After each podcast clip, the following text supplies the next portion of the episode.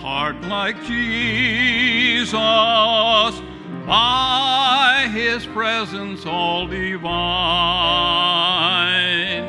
true and tender, pure and precious. Oh, how sweet to call him mine. All that thrills my soul is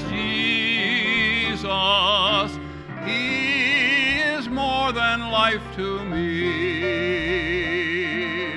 And the fairest of ten thousand in my blessed Lord I see. Love of Christ so freely given, grace of God beyond degree, higher than the heaven, deeper than the deepest sea. All that thrills my soul is Jesus. He is more than life to me.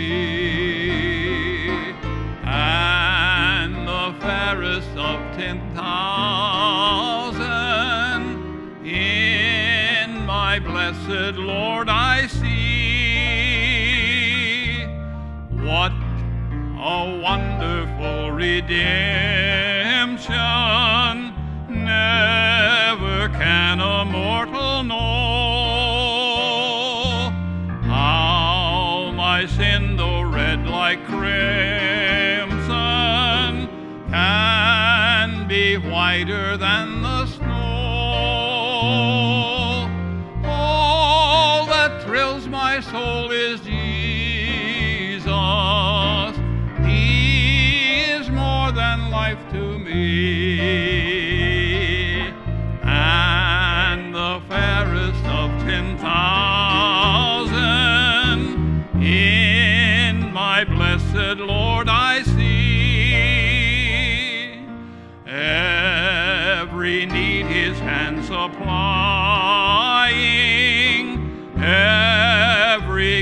In him I see. On his strength divine relying,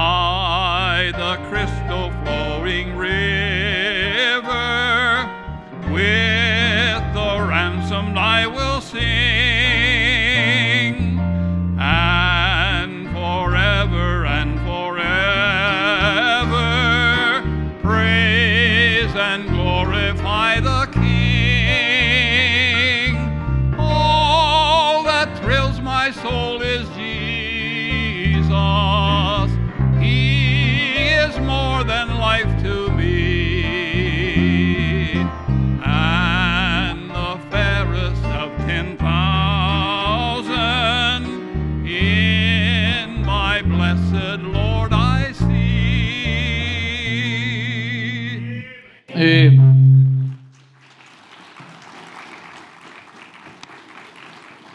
Amen. Amen. Well, I am proud to introduce you once again, Dr. Scott Caudle. Get your Bibles ready, get your pens ready, and take some good, good notes. All right, there'll be a quiz after the service. I'm kidding, I'm kidding. Amen. Brother, you come and preach. Thank you, preacher. What a blessing to be here. Well, turn in your Bible, if you would please, to the Gospel of John, chapter number six. The Gospel of John, chapter number six. And in just a few moments, I'm the first 13 verses that go to make up this, the sixth chapter of the Gospel of John. Brother Bridges, thank you so much uh, for the warm welcome this morning. Cassie and I are absolutely thrilled to be here we're not only so appreciative for your friendship and the warm welcome, but a few years ago, you allowed us to become a part of your missions family here at the Calvary Baptist Church, and we are so appreciative for your prayers and your faithful support. We're so very grateful for your partnership in the ministry.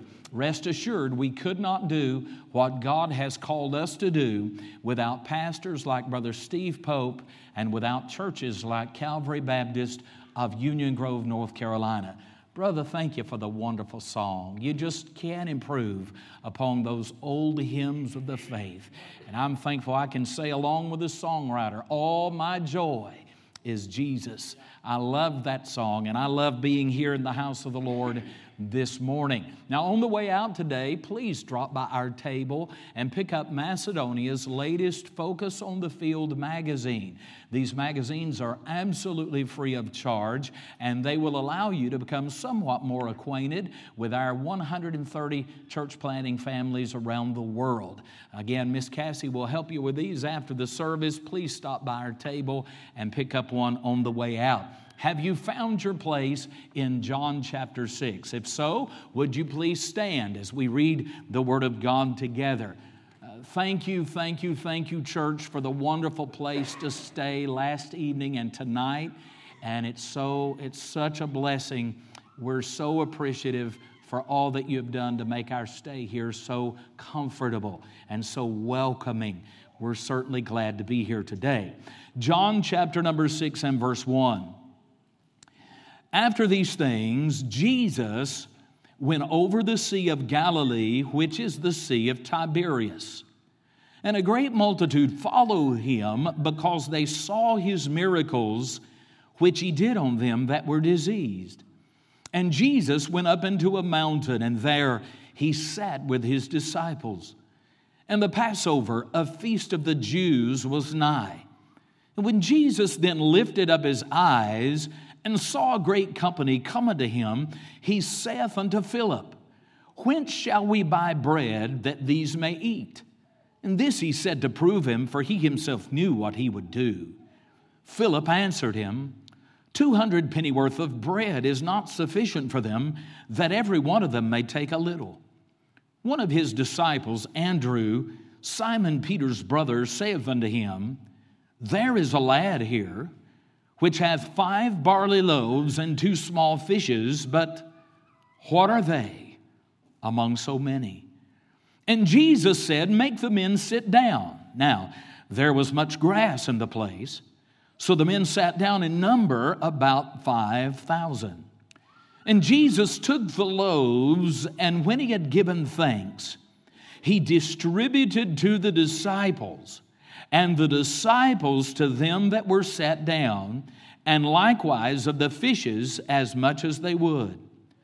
And when they were filled, he said unto his disciples, Gather up the fragments that remain, that nothing be lost. Therefore, they gathered them together and filled twelve baskets with the fragments of the five barley loaves which remained over and above unto them that had eaten. With the help of the Lord this morning, I felt impressed of the Lord to preach on this thought the missions message in the meal for the multitude. Now, I want to encourage you to leave your Bibles open as all few points of my message will be taken directly from the text that I've just been blessed to read within your hearing. Let's bow our heads together, shall we, for a moment of prayer. Father, we want to thank you yet again this morning for your inspired, inerrant, infallible word. Lord, we would all be very, very wise from the pulpit to the last pew in this building this morning to not only hear it, but to heed it, that we may be more like thee. We do want to pray for Pastor and Mrs. Pope while they're away. I pray that you would use them today there in California to be a blessing and a help to Brother Zach and his family and his church family. But Lord, for a few moments right here, would you knit our hearts together around the truths of thy word? And we'll give you glory and honor. Lord, I'm nothing without you. Help me, I pray, In Jesus' name, amen. Thank you for standing. You can be seated. I have no doubt in my mind that each of you are at least familiar with the story that I've just been blessed to read within your hearing. However, I can assure you, ladies and gentlemen, we should never allow our familiarity with this portion of the Bible to cause us to lose the awe of its missions message. I submit to you, there is a missions message in the meal for the multitude. I believe with all of my heart there is something here the Lord would have both you and I to see. And therefore, it goes without saying, there is most definitely something here you and I need to see, especially as the text applies to reaching the world with the gospel. Now, evidently, the Lord wanted us to be aware of the truths found here in this chapter because, other than his bodily resurrection, this is the only mighty miracle that has been recorded for us in each of the four Gospels. In fact, the feeding of the 5,000 besides women and children is actually the fourth of seven miracles performed by the Lord that have been recorded for us here in the Gospel of John alone.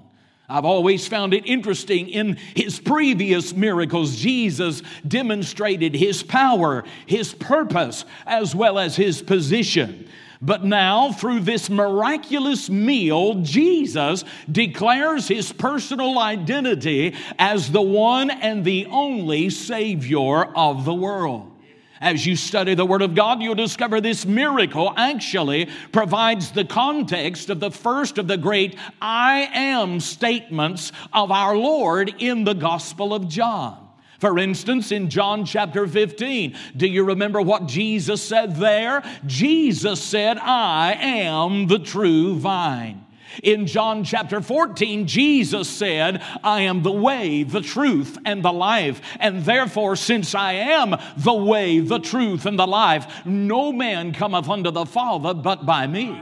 In John chapter number 10, Jesus not only declared, I am the door of the sheep, but he actually went as far as to say, I am the good shepherd.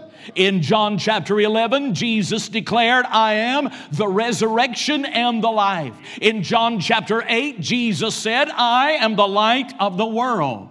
However, here in the text before us, the same Jesus that we read of broadening the bread is the same Jesus that would go on to say in verse number 35 of this very chapter, I am the bread of life. He that cometh to me shall never hunger, and he that believeth on me shall never thirst again. That's why I say again this morning there is something the Lord would have both you and I to see here within the first few verses of John chapter number six. I submit to you this Lord's Day morning, ladies and gentlemen, these verses of Scripture not only teach us the purpose of reaching the world with the gospel or with the bread of life, but they teach us beyond a shadow of a doubt God's plan to do so as well.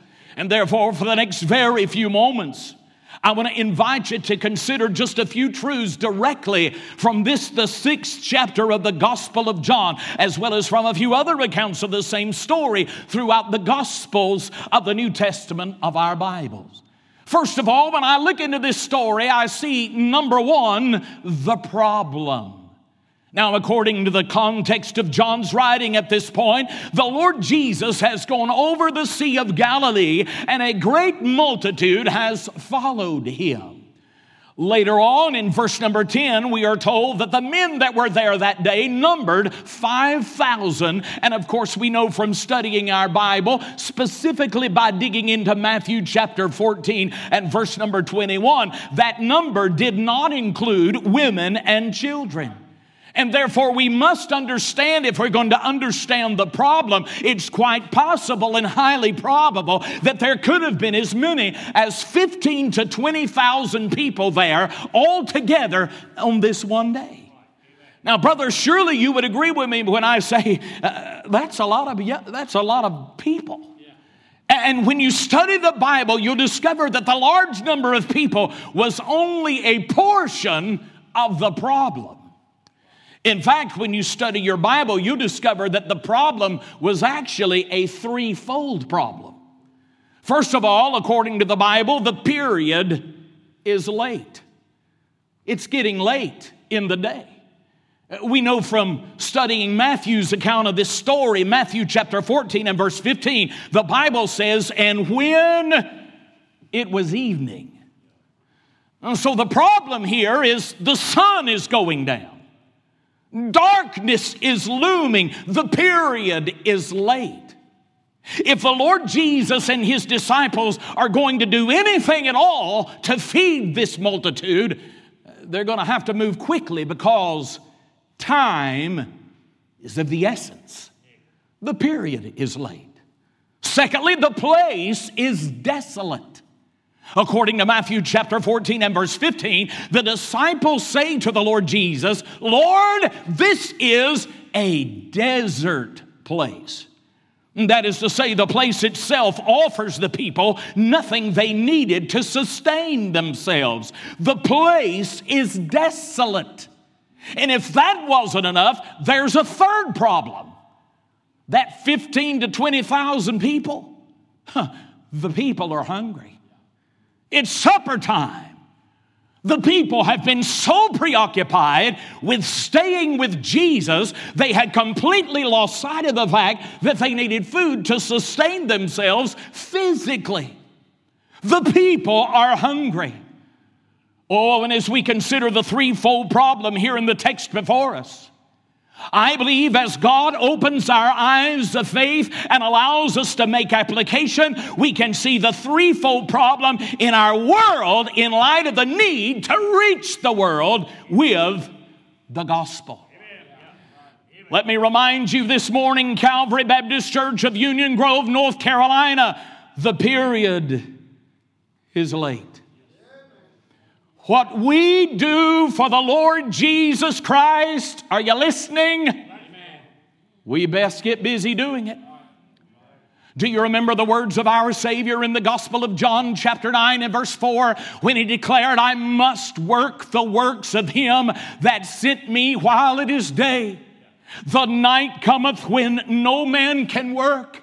Can I say to this wonderful church family, I know your preacher would want me to bear down here and say it without apology. What you do as a church to impact this world for Christ, you best get busy doing it. Darkness is looming. The period is late. And boy, what about this place in which we're living? Is it not desolate? The world in which we are living is a spiritually desolate place. There is, dear friend, no lasting sustenance here. That is exactly why Jesus said in verse 27 of the very chapter that I've been blessed to read from this morning labor not for the meat which perisheth, but for the meat which endureth unto everlasting life, which the Son of Man shall give unto you. For him hath God the Father sealed. How many of you would say amen to the fact when I say this world is built upon things that are temporal at best? It's built upon temporal as opposed to the eternal things of God. Oh, this place in which we are living, if you would but open your eyes of faith and see through the truths of the Word of God, you would know and be aware of the fact that this world is a spiritually desolate place. The place is desolate. And I want you to know God sent me here to tell you the people are hungry. And I, I, I, know, I can only imagine what some of you are thinking. Come on, preacher. The world doesn't look hungry to me. In fact, it looks to me like the world is indulging in sin. And friends, certainly I would agree with that. But have you ever taken a moment to ask yourself, why? How many of you know that for every eternal morsel of heaven's bread our Heavenly Father offers, the enemy always has a substitute? And the enemy knows this morning, Brother Ricky, that he can't dispose of heaven's bread, and so he's out to dilute it by offering the world a substitute. And this world in which we are living, most of the seven billion people that make it up have never heard of heaven's bread. They have tried to satisfy that deep longing in their eternal souls for eternal things with the temporary things of this world. That's why the drunkard He's got to have another drink. That's why the druggie, he or she has to have another drug. The people are hungry and they're continuously trying to satisfy that spiritual longing, the spiritual hunger of their soul with the temporary things of this world as opposed to the eternal things of God. That's why you and I must offer them the latter of the two, the eternal things of God. The world needs the gospel. The world needs He that said, I am the bread of heaven. The people are hungry. And so, Brother Ricky, there's a threefold problem here. Do you see the problem? The period is late, the place is desolate, the people are hungry. Now, according to the text, the threefold problem ultimately resulted in a proclamation. Do you remember the disciples' proclamation concerning the problem? Now remember, there are 15 to 20,000 people that are hungry. The hour is late. They're in a desolate place. According to Matthew chapter 14 and verse number 15, the disciples respond to the problem by telling the Lord, Lord, the period is late, the place is desolate, the people are hungry. Send, do you remember what they said? Send them away. That was the proclamation that the disciples made in light of the threefold problem. Lord, there is an overabundance of need and an underabundance of supply. Lord, the demand far out exceeds the supply. Send them away. The disciples' proclamation in light of the threefold problem. The same proclamation, ladies and gentlemen, that so many of God's children make today when it comes to world evangelism. Lord, you have commanded us to reach the world with the gospel in Mark 16 and 15. We don't deny that. You said before you ascended back to your throne in glory, go ye into all the world and preach the gospel to every creature. Lord, we're not, we're not denying that whatsoever. But Lord, we, we want you to know the demand exceeds the supply. Lord, surely you understand you're not asking the 15 to 20,000 to feed the 12 disciples. You're asking the 12 disciples to feed the 15 to 20,000. Lord, that makes us feel very uncomfortable. Send them away. Can I ask you this question? Why is it that the great Calvary Baptist Church of Union Grove, North Carolina, is the exception today as opposed to the rule? Why doesn't every church have a vision like this church has to reach the world with the gospel? Why doesn't every church run a bus? Why doesn't every church go soul winning?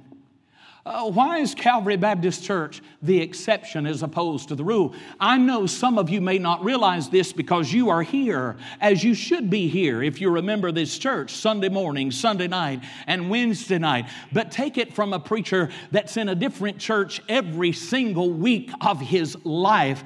Calvary Baptist Church is the exception.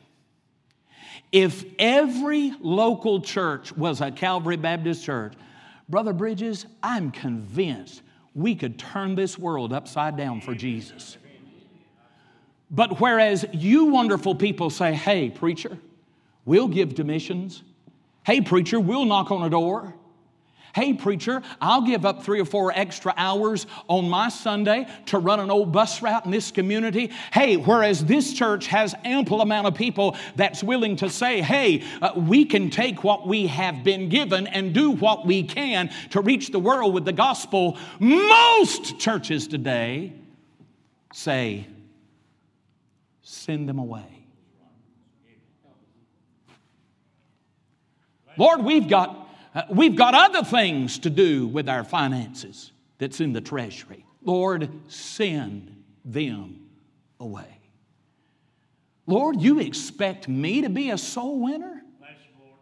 Lord, you expect me to take the gospel tracts and distribute to my family at the next family reunion? Uh, Lord, that makes them uncomfortable, and therefore I don't want to offend them. It makes me very uncomfortable. You know what we're saying when we give the Lord excuses like that? We're saying what the disciples said, brother, in John chapter 6 when they proclaimed to the Lord Jesus, in light of the great need, send them away the proclamation in light of the threefold problem send them away. But the story doesn't end with the proclamation of the disciples. I submit to you that God, thirdly, had a plan.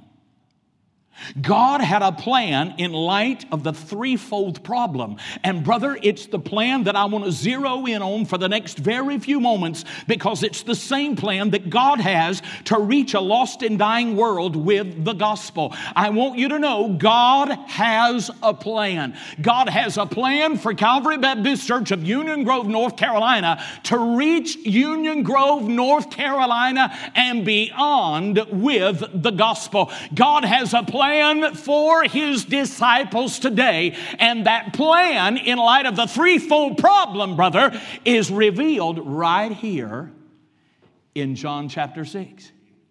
There is a missions message in the meal for the multitude. And so let's address this question in the next very few minutes. What's involved in that plan? If we're going to reach our community, if we're going to reach our lost loved ones, if we're going to reach the world with the gospel, what is involved in God's plan to feed the multitudes with heaven's bread? First of all, God's plan involves a lad. Do you see it in the text? Look at verse 8. John chapter 6 and verse 8 says, one of his disciples, Andrew, Simon Peter's brother, saith unto him, Lord, there is a lad here. In light of the threefold problem, Lord, there is a lad here. God's plan involves a lad.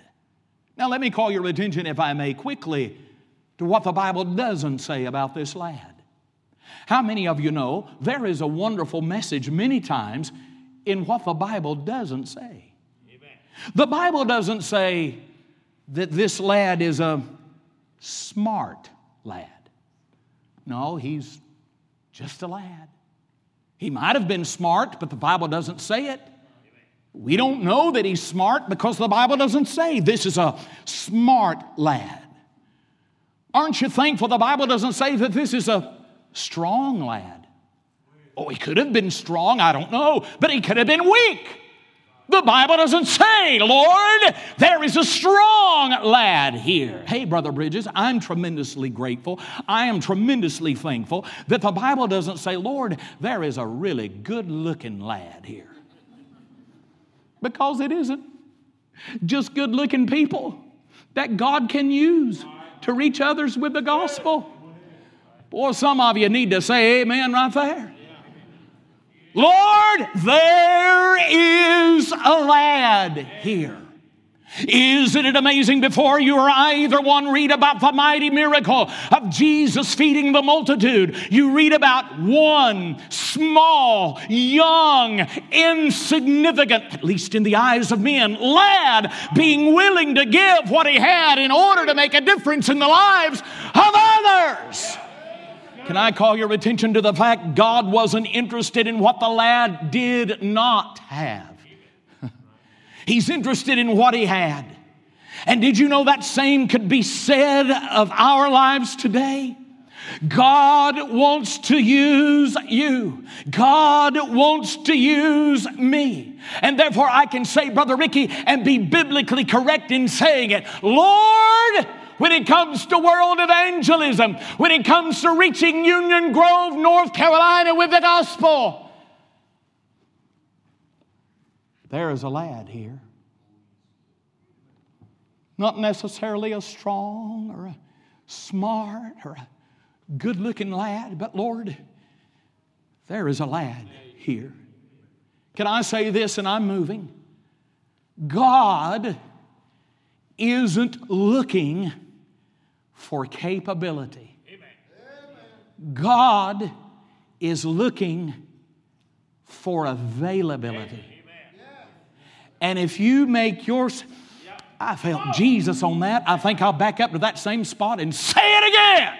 God isn't looking for capability. God is looking for availability. And if you and I would make ourselves available, if we would say with our lips and with our lives, Lord, there is a lad here. He will make you and I capable of reaching other people with the gospel.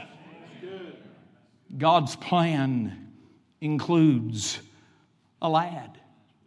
God's plan includes a lunch. Andrew tells the Lord in verse 9 of our text, There is a lad here which hath five barley loaves and two small fishes. Do you see the lunch? God wants to use this lunch. There's something about this lunch. Do you see the loaves? Not just any loaves, but the Bible goes to great lengths to teach us these. These loaves are barley loaves. Barley loaves were given to feed the poor. Barley was used in John's day many times to feed the animals. Not just any loaves, barley loaves. And by the way, not two big whoppers of a fish, not the kind of fish you and I talk about we caught when we go fishing, when actually we know we need to go to the altar and repent. No, no. There's something about these fish God would have both you and I to see. What is it that God tells us about these fish? Well, they're just small fish. Just small. But how many times when you read your Bible from cover to cover do you read of our great Heavenly Father using small things to produce large results? In Exodus chapter 2, God used the tears of a little baby to move the heart of Pharaoh's daughter. And in the New Testament of the Bible, God uses a rooster to bring Peter under conviction. God used a stick in the hand of a man of God by the name of Moses when God parted the Red Sea, God used a stone and a sling in the hand of a little shepherd boy who was the least of his father's household, no doubt, to remove a great big giant. God used a starving widow to speak to a man of God by the name of Elijah. God used little bread, honey wafers from heaven that God called manna to feed and to speak to two million of his own people in the wilderness. It's no wonder the Bible says in Zechariah chapter 4 and verse 10 For who hath despised the day of small things? There's something special about this lunch five barley loaves, two small fishes. God's plan has always included a lunch. And can I tell you before I move on this morning, listen to me. God wants your lunch. Lots of preaching right here. This should be a series of messages, but since I only have a few moments now, if we're going to beat the Methodists to the buffet, I will say this God wants to use your lunch. Would you give him your lunch? Would you give him your talents? As little and as insignificant as they may seem in the eyes of men, would you give him your talents? Would you give him your ability? If you can carry a tune in the bucket, would you surrender your will to the will of your Heavenly Father and get up here in this choir the next time Pastor Pope gives you an opportunity to sing for God's honor and God's glory? Some of you could work on the bus route, some of you could help in children's church. You know what God wants this morning? He wants your barley loaves and He wants your small fishes. God's plan includes a lunch. And then, of course, we know God's plan included the Lord because You see, we not only witnessed the Lord blessing the bread, John 6, verse 11, we also witnessed the Lord breaking the bread and also broadening the bread. I submit to you, nobody, and I do mean nobody, but God manifested in the flesh could have taken such small things, insignificant things, and turned them into so much. But God is able to do such things. God's plan includes the Lord. We can't do it without the Lord. However, it's vitally important that you and I also realize that God will do the work of reaching others with the gospel through each and every one of us. Can I prove it to you? Right here in the text, the Bible teaches us that God's plan not only includes a lad, a lunch, and the Lord, but God's plan has always included the layman. John chapter 6 and verse 11 says, And Jesus took the loaves, and when he had given thanks, watch your Bible, he distributed to the disciples. And the disciples to them that were set down, and likewise of the fishes as much as they would. God wanted to use his disciples to distribute what the people needed, and he certainly did. And, brother, that says a whole lot. Can I tell you why? Here's why. Because at this point, these disciples were failing men. They were faithless men, and they were certainly faultful men. You know how we can know that? You remember their proclamation, don't you? Send them away. Uh, Lord, the demand exceeds the supply. Send them away. Their faith was lacking at this point. But isn't it amazing, Brother Bridges? God wanted to use faithless, faultful, failing men. I don't know about you, Brother Ricky, but that helps me. And the reason it helps me is because more times than not, that's exactly who I am. Without faith, it is impossible to please the Lord. The dear brother that sung the special reminded us of that just a few moments ago when he quoted Hebrews chapter 11 and verse number 6. And so these men at this point, they had failed the Lord by saying, Send them away. But in the next few verses of Scripture, we read of Jesus taking the bread, blessing it, breaking it, and broadening it through the ministry of his disciples. God isn't looking for perfection this morning. If that was the case, nobody could serve him.